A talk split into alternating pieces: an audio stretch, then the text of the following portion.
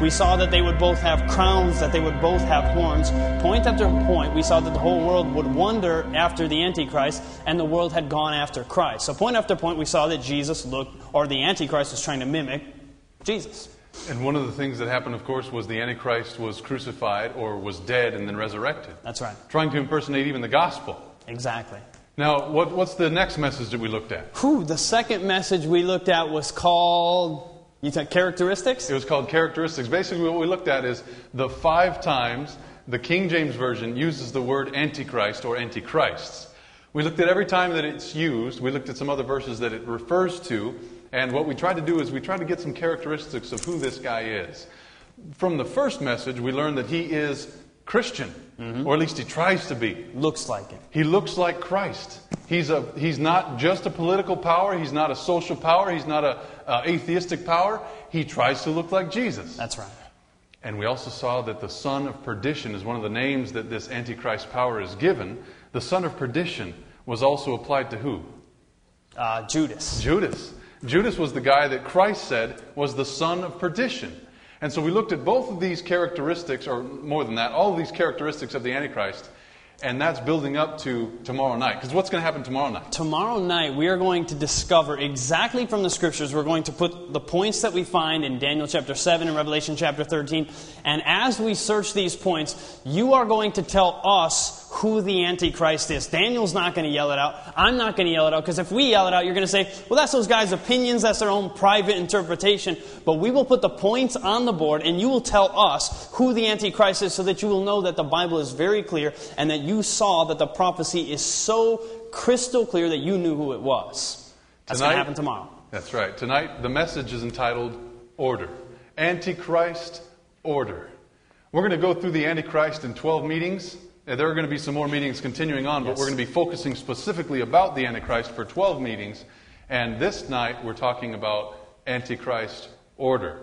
Now, uh, what we saw last night is that we were showing a little video clip. What was the video clip about?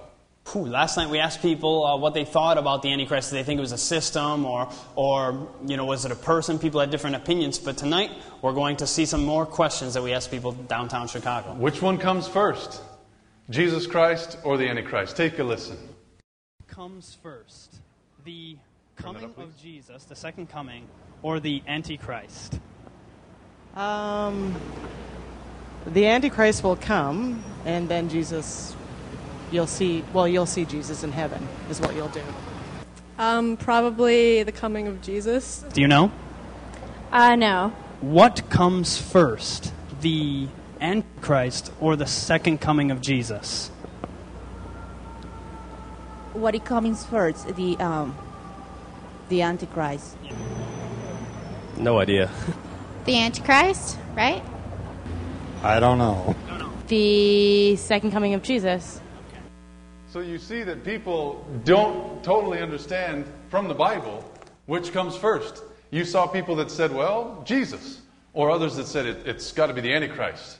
But tonight we're going to find out what order, chronologically, the Bible says the Antichrist comes. Chad, would you lead us in prayer? Yes, let's bow our heads for a word of prayer. Dear Heavenly Father, I thank you for this day that you've given us. I thank you for the time to open your word, and I pray that as we do, that your Holy Spirit would fill this place with your presence.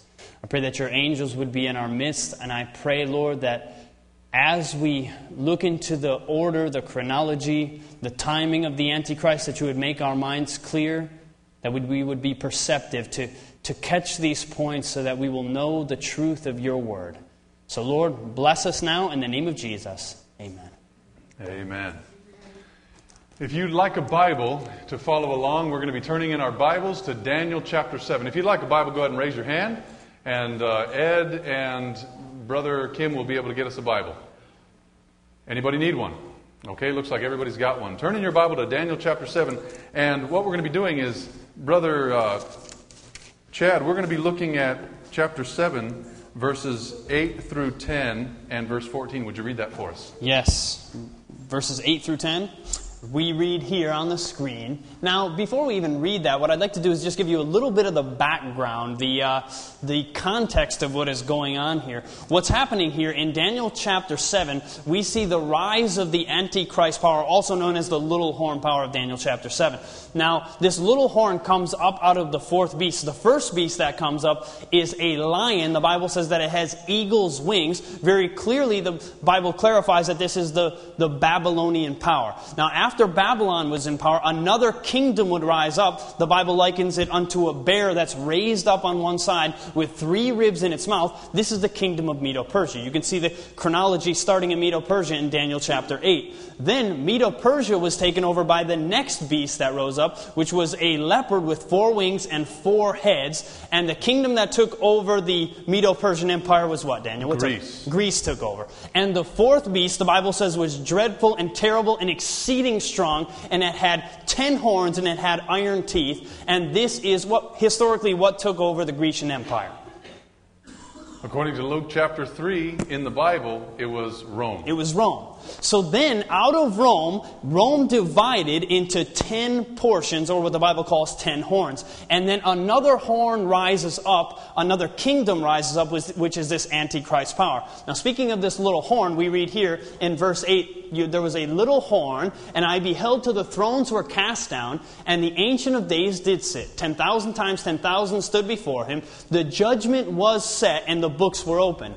There was given him dominion and glory and a kingdom that all people, nations, and languages should serve him. Now, you can notice here, underlined, there are three separate uh, and distinct entities. Daniel, what are these? Or at least things that would take place. I see the little horn, the judgment, and the kingdom. I underlined those for a specific reason. Now, here's the reason. It's because chronologically, that's how the Bible describes that the Antichrist will come.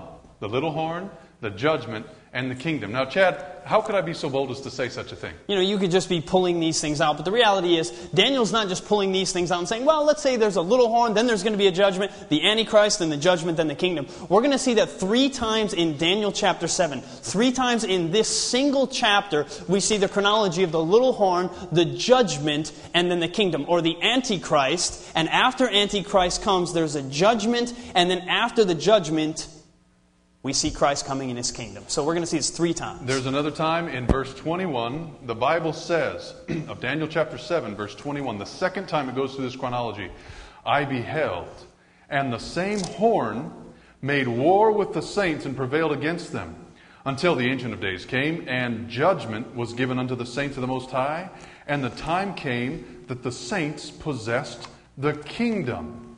You'll notice I have underlined here as well, horn, judgment, kingdom, just as we saw in verses eight through ten and verse fourteen earlier in this chapter. Now, when God says something once, is it important? Yeah, for sure. When He says something twice, He's trying to get your attention. But when He says something three times, specifically in succession, just like this, what does that mean? It means we better pay attention to what He's talking about. I think we should know.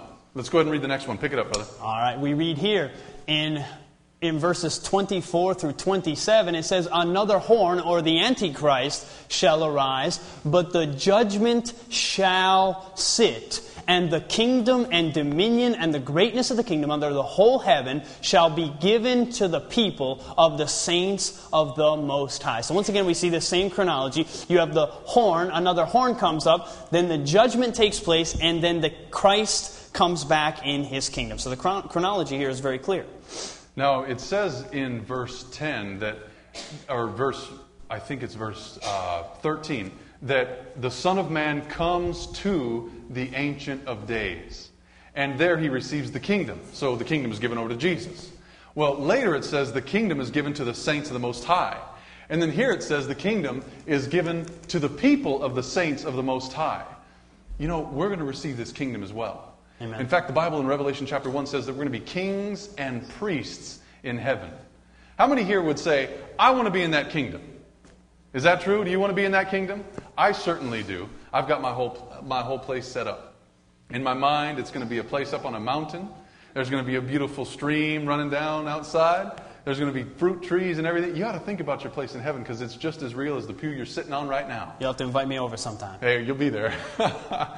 Okay, the next thing we're going to talk about is in Revelation. It's Revelation chapter twenty-two, You can turn there if you'd like to, but this whole verse is on the screen. He, Revelation twenty-two, eleven through twelve. You know, I, I say that because somebody uh, was listening to these messages online already, called up my wife and said, hey, you've got to put the, you you got to tell Daniel and Chad to refer to the verses as well, because online it's kind of hard to see, see, at this point. We're going to have these up there uh, later at Chicago Outpost dot com as video, but right now they're only audio. He that is unjust, let him be unjust still. This word, still, in the Greek, uh, remember we talked about the concordance last night, it can also be rendered henceforth, from this point forward. He that is unjust, let him be unjust still. He that is filthy, let him be filthy still, from this point forward. He that is righteous, let, let him continue on being righteous. He that is holy, let him be holy still. And behold, I come. It doesn't say have come or came. It's saying I come, future tense, quickly. And my reward is with me to give every man according as his work shall be. Again, a future tense. Chad, what does this mean to us? Well, what's taking place here is that he that is unjust, he's going to be unjust still. There is going to be a time, period, in the end of time, where those who have chosen to follow Christ, they will be sealed in Christ. Those who have chosen not to follow Christ, they will receive what we call the mark of the, do you know? The mark, the mark of the, of the beast. beast. So at that time, he that is unjust is going to be unjust still. There will be no turning back. If you have received the mark of the beast, there is no going forward into the kingdom of Christ. And at the same time, if you have held firm to the truth that is in Jesus Christ, at that time period, you have been sealed with the Holy Spirit of promise. We'll be looking more into the seal and exactly what the sealing of God is. And if you receive that seal, you will be righteous still to the coming of Christ. You could say that it is the time of the, your probation is over at that time period.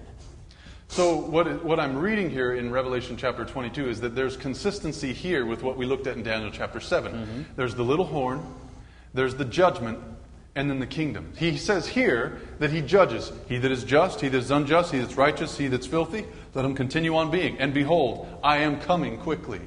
So there's the judgment and then the kingdom. Exactly. You see. So in Revelation or in Daniel, all through the Bible, it's consistent. Little horn, judgment, kingdom. In fact, why don't you say it with me, since it says it three times in Daniel chapter seven. Little, Little horn, horn, judgment, judgment kingdom. kingdom. Say it one more time. Little, Little horn, judgment, kingdom. kingdom. You now know the order, the biblical order of what or when the Antichrist is coming.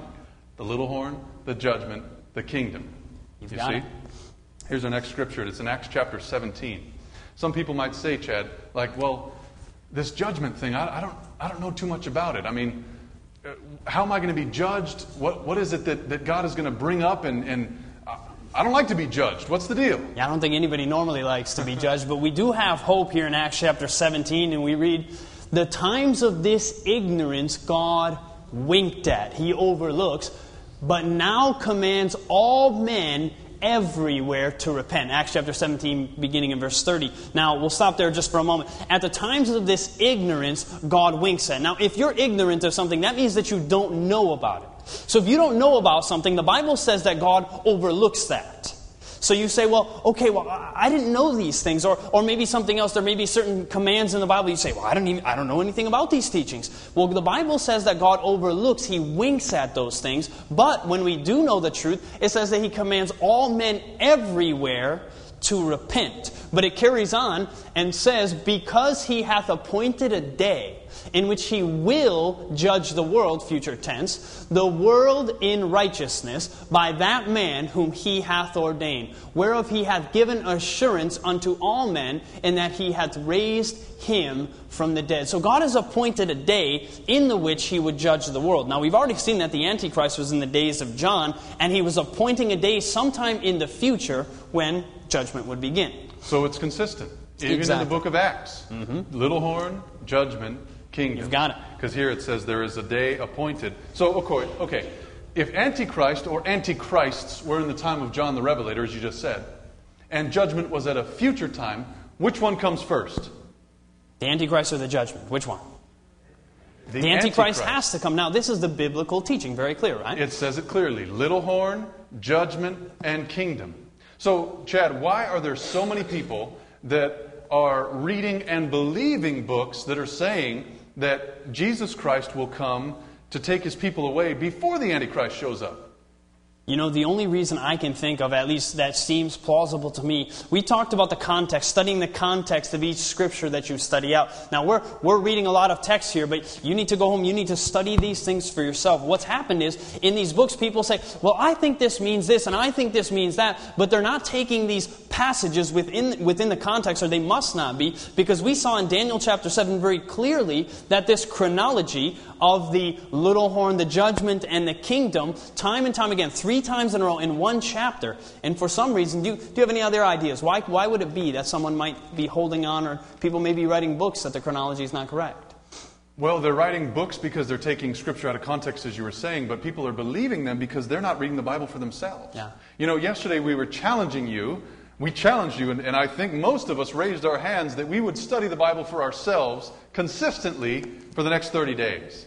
And I really hope that you do that, because you'll start seeing in the Scripture, wow, I never knew that before. Whoa, these things are true. You know, you've got the notes on Chicago Outpost dot com. You can download them for yourselves, and you can read these things over. But beyond that, get into the Word for yourself. Don't just study the things I've put together. Study what God leads you to look at. And I really believe that that's the way we're going to be able to get away from believing things that aren't true. Absolutely. You know, the Bible says in First Thessalonians, or Second Thessalonians chapter two, now we beseech you, my brothers, with regard to the coming of our Lord. So this is what he's talking about, the coming of our Lord. He's so that's the context. Yes. And our gathering together to him, that you should not be soon shaken in mind or troubled neither by spirit nor by word or letter as through us, as if the day of Christ is at hand. Let not anyone deceive you by any means. He goes on, remember the context is in regard to the coming of our Lord. For that day, the coming of Jesus, shall not come unless there first comes of falling away. This word falling away can be interpreted a divorce, an apostasy, a separation from the Christian church outward, leaving the Christian church. There's going to be an apostasy first, a falling away. And then the man of sin shall be revealed, the son of perdition. Remember, Judas was referred to as the son of perdition. We looked at this yesterday, and we're realizing now, as we look at this same verse, there's another part that sticks out. First, there's going to be the falling away, the apostasy, and then the day will come. The son of perdition opposes and exalts himself above all that is called God or that is worshipped, so that he sits as God in the temple of God, setting himself forth that he is God in Second Thessalonians two, verses one through four. Chad, what's the deal? This guy's sitting in the temple of God. He's not only a religious power, he is... Well, we'll talk about that next time. We're going to focus on the fact that he's also a political power. Chad, what's happening here? He's, he's in the temple of God. He's in the temple of God. Now, if you have your Bibles with you, turn with me to First Corinthians chapter three for a moment. First Corinthians chapter three.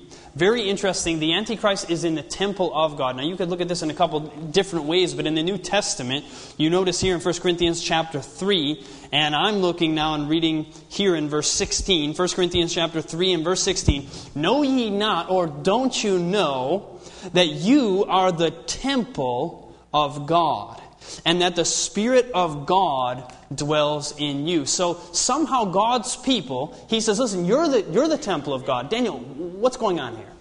The temple of God is the place where the Spirit of God dwells.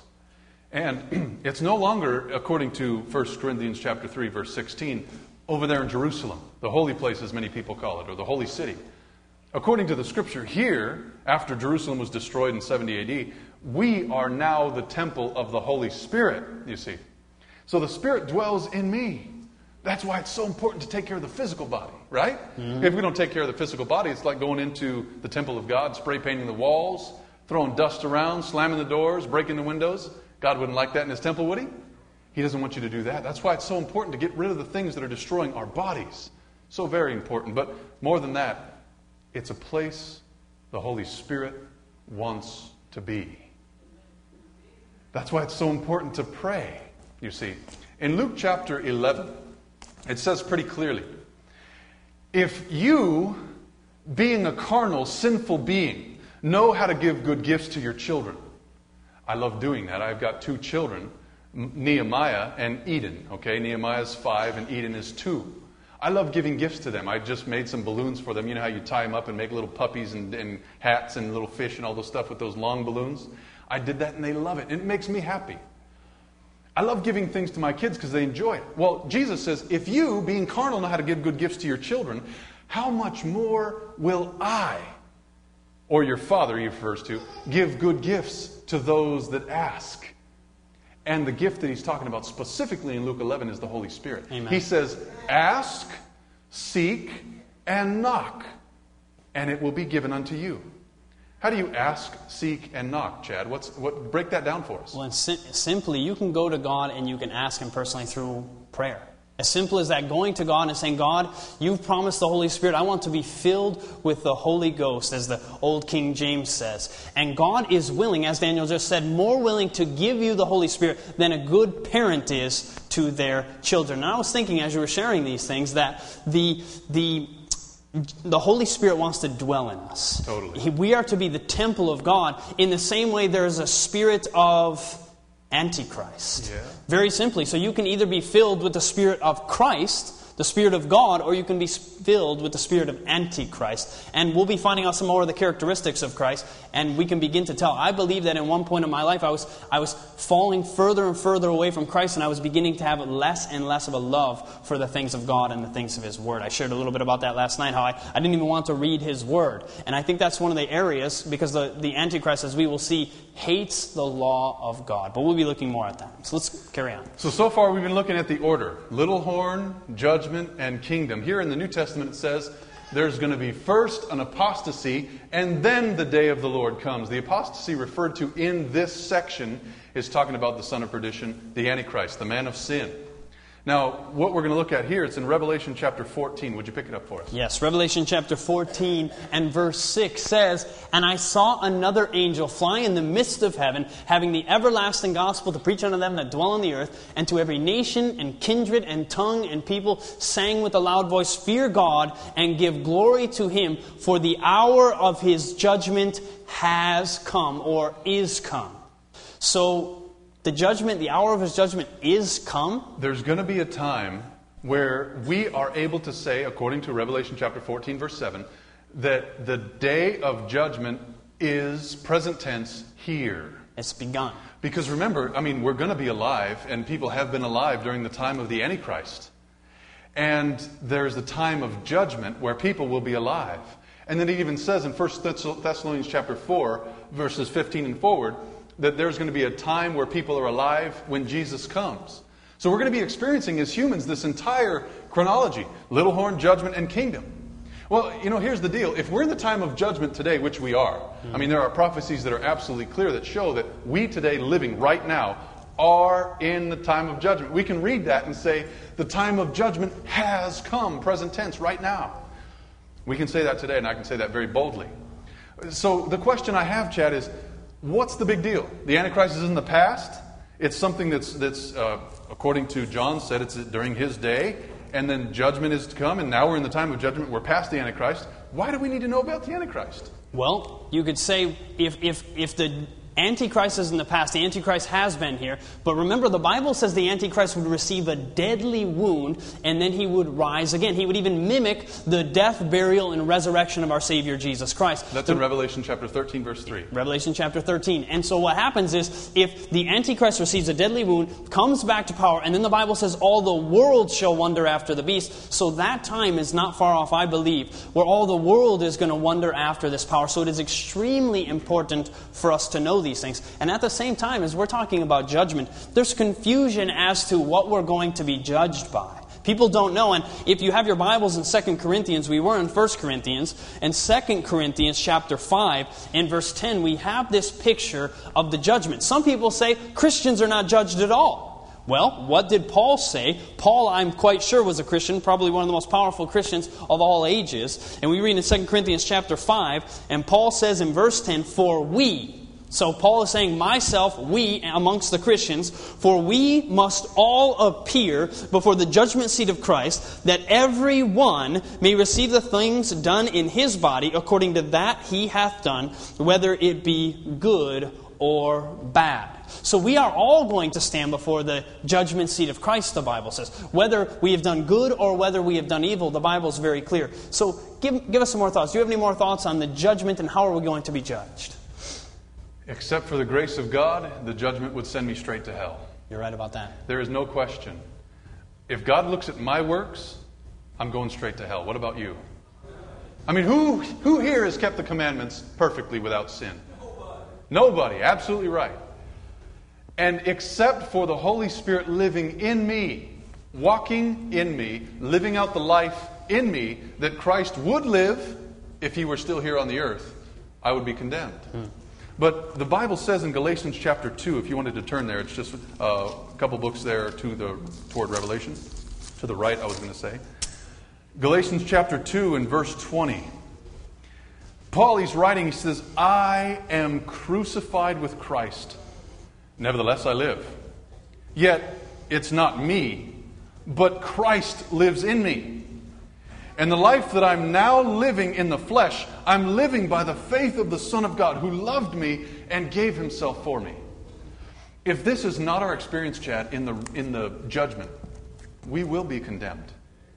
The Bible says we're saved by grace through faith, but we're also judged by our works. Yeah, I have a verse on that right here in Revelation chapter twenty and verse, it says in verse twelve, last book of the Bible, Revelation chapter twenty, verse twelve, it says, And I saw the dead, small and great, stand before God, and the books were opened. And another book was opened, which is the book of life. Do you want your name written in the book of life? Yes.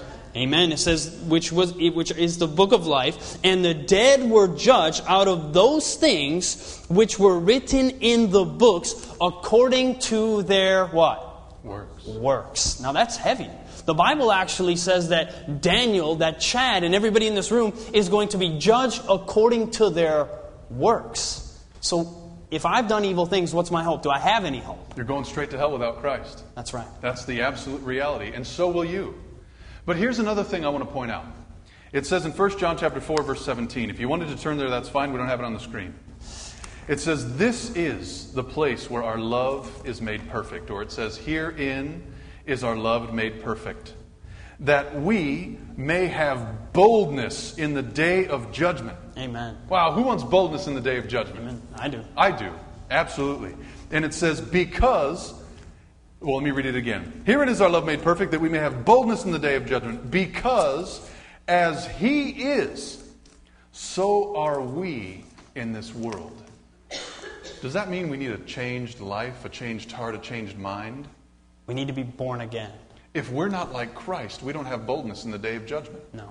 But if we are, by faith, through His grace, we can have boldness. Amen. And I'll, I'll tell you this. If you, when you hear the word judgment, you think about it and you have a fear come over you, the reality is this. It's a natural thing to have fear in the judgment. If I were to go to a judge today, if I were to go downtown Chicago or even in the area north or here, I would always be nervous going before a judge. I would tell you that. Honestly, I would. But the reality is this. We have a Savior. Yes. And if we know for a fact that we have given our lives to Him. Now, if I were going before a judge, let's say I had I had stolen all kinds of things. I had stolen T Vs and, and electrical equipment, all these things, and I had them hidden in my basement. And I was going to go for, before the judge, and I had stolen all these things, and I was going to court for this. Now, if I was hiding them still in my basement, you think it would be a good idea to hope, you know what, I hope this guy's going to let me off this time. He knows that I'm a real sincere guy, and he's going to let me off. You think that's going to work? No. No, I don't think so. In the same way, if, if in the judgment we're holding on to sins, we say, well, listen, you know, I know what God says, but I'm going to choose to follow my own ways, and I'm going to hold on to these things. Could it be that in the time of judgment we would be terrified? And in reality, when He comes back, we would not be saved. The reality is yes, and this is a very solemn thing. But we have a Savior who is also our high priest. And as Daniel just said, if we know that we have given our lives to Christ, if we have accepted Him as our personal Savior, if we have confessed our sins, now you may find new sins as days go by. But if you find a new sin and you say, wow, God, I didn't even know that I had this sin in my heart. Is God going to say, well, you didn't know and you're lost? What did we see? The Bible says in the times of ignorance, God winks at. But is there someone here tonight who says, I want to be ready? I want to be ready for the judgment. I want Christ to cover me, to stand in my place, that His death on the cross of Calvary will take my place so that I may be saved for eternity. Is there someone here tonight who wants to say that with Amen. Me? Amen. Amen. I want to be saved and I want to be ready. Let us bow our heads for a word of prayer. Dear Lord, I thank You that You reveal to us the chronology. You show us that the Antichrist will come. After the Antichrist, there is a judgment. And after the judgment takes place, you will receive your people into your kingdom. Lord, I want to be in your kingdom. And I believe each and every person is here tonight because they want to be in your kingdom. Lord, I pray that you will cover us with the blood of the Lamb, Jesus Christ. Yes. No good thing we can do can get us through the, through the pearly gates, but only the blood that covers us from Jesus Christ, who died on Calvary to take my place, Lord. But at the same time, Lord, if we are holding on to sins, I pray tonight that we would let go of them. Amen. That we may have confidence and boldness in the day of judgment, Lord. And you reveal things in the time that you see fit, for we know that we can't even handle all of our, realizing all of our sin at the same time. So we thank you for the blessed hope of the second coming, Lord, and I pray that each and every one of us will have that hope. In the name of Jesus, amen. This media was brought to you by Audioverse, a website dedicated to spreading God's Word through free sermon audio and much more. If you would like to know more about Audioverse, or if you would like to listen to more sermons, please visit w w w dot audioverse dot org.